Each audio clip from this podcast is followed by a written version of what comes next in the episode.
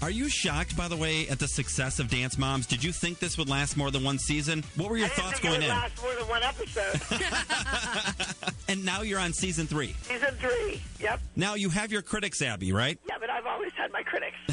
Listen, you go online, you see it. Some say you're too hard on the parents, some say you're too hard on the kids. How do you answer that? I've been talked about by a lot better people than whoever's online. And I know what I'm doing. I, I sleep well at night.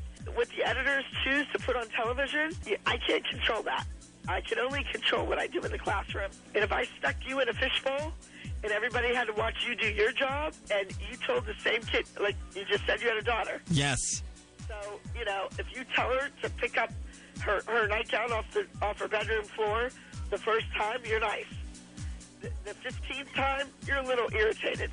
The 30th time, you want to make her eat that nightgown. Exactly. And every parent can relate to that, trust me.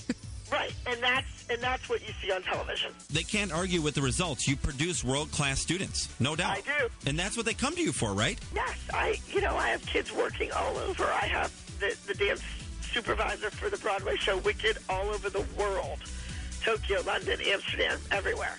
I just got a call from one of my students who's in Tokyo at Disney, telling me that she's coming home, but she'll only be home for two weeks because she's going back.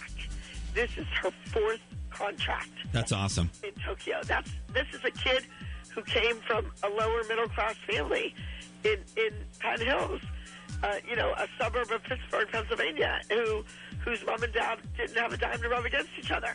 And look what you've produced. Absolutely, this, that's why I know I'm doing a great thing. These moms can whine and complain all they want. I put their kids on television on a weekly series.